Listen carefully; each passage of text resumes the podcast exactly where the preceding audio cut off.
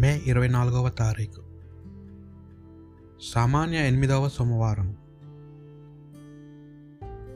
మొదటి పట్టణము ఆది కాండము. కాని దేవుడైన యావే నరుని బయటికి పిలిచి, ఓయ్ నీవెక్కడ ఉంటివి అని ప్రశ్నించాను. అంతటా మానవుడు, తోటలో మీ అడుగులు చప్పుడు వింటిని, నేను దిశములతో ఉంటిని గావున భయపడి దాక్కుంటిని అనెను. నీవు మొండి మొలతో ఉంటువని నీకెవరు చెప్పిరి? నేను తినవలదని చెప్పిన పండును నీవు తింటివా అని దేవుడు ప్రశ్నించెను. నీవు నాకు తోడుగా ఇచ్చిన స్త్రీ తినమని నాకు ఆ పండును ఇచ్చెను, నేను దానిని తింటిని అని నరుడు చెప్పెను.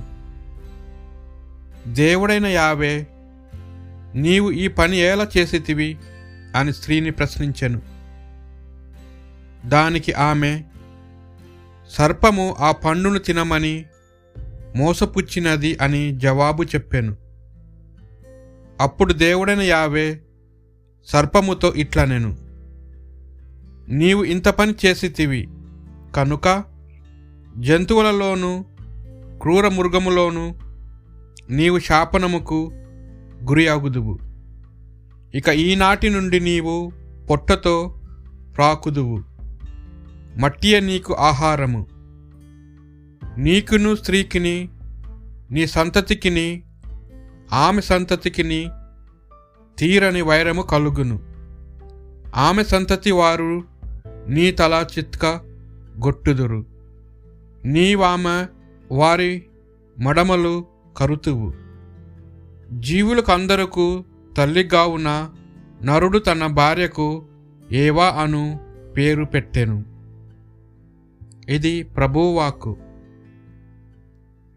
దైవ నగరమా, ప్రభువును నిన్ను స్తుతించుచు మాట్లా మాటలాడెను. పవిత్ర పర్వతము మీద ప్రభువు తన నగరమును నెలకొల్పెను. అతడు యాకోబు పట్టణమును అన్నిటికంటే ను సియోనును ఎక్కువగా అభిమానించెను. దైవ నగరమా, ప్రభువు నిన్ను స్తుతించుచు మాటలాడెను. దైవ నగరమా, ప్రభువు నిన్ను స్తుతించుచు మాటలాడెను. సియోనును గూర్చి మాటలాడునప్పుడు మాత్రం ఎల్ల జాతులను అచట పుట్టినవని చెప్పుకొందురు.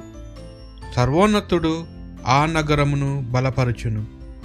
దైవ నగరమా, ప్రభువు నిన్ను స్తుతించుచు మాట్లాడెను.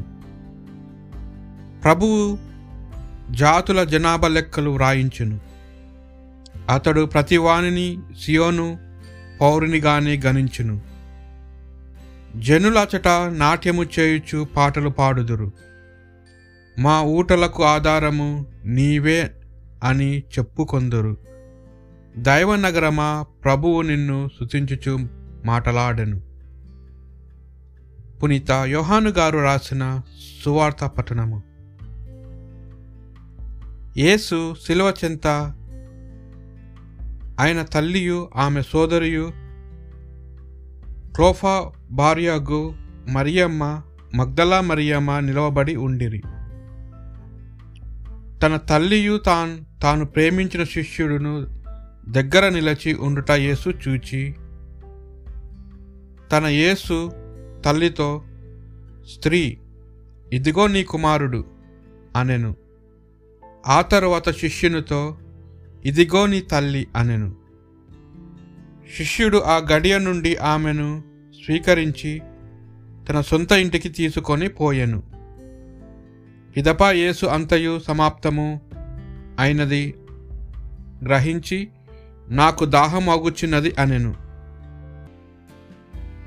అక్కడ పులి నా ద్రాక్షారసముతో నిండిన పాత్ర ఉండెను. వారు నీటి పాచి స్పంజిని ఆ రసములో ముంచి దానిని ఇస్సోపు కొలకు తగిలించి ఆయనకు అందించిరి. యేసు ఆ రసమును అందుకొని సమాప్తమైనది అని తల వంచి ప్రాణము విడిచెను. అది పాస్కా పండుగ సిద్ధపడు రోజు. అందుచే యూదులు పిలాతును, రేపటి విశ్రాంతి దినము గొప్ప దినము, ఆనాడు దేహములు సిలువ మీద ఉండరాదు, కాలు విరగొట్టి వానిని దింపి వేయుటకు అనుమతి నిండు అని అడిగిరి. కావున సైనికులు వెళ్ళి యేసుతో పాటు సిలువ వేయబడిన మొదటి వాణి మరియు మరొక్క కాళ్ళను విరగొట్టిరి. కాని వారు యేసు వద్దకు వచ్చినప్పుడు ఆయన అప్పటికే మరణించి ఉండటను చూచి ఆయన కాళ్ళు విరగొట్టలేదు. అయితే సైనికులలో ఒకడు ఆయన ప్రక్కను బల్లెముతో పొడిచెను. వెంటనే రక్తము నీరు స్రవించెను. ఇది ప్రభువు సువిశేషము.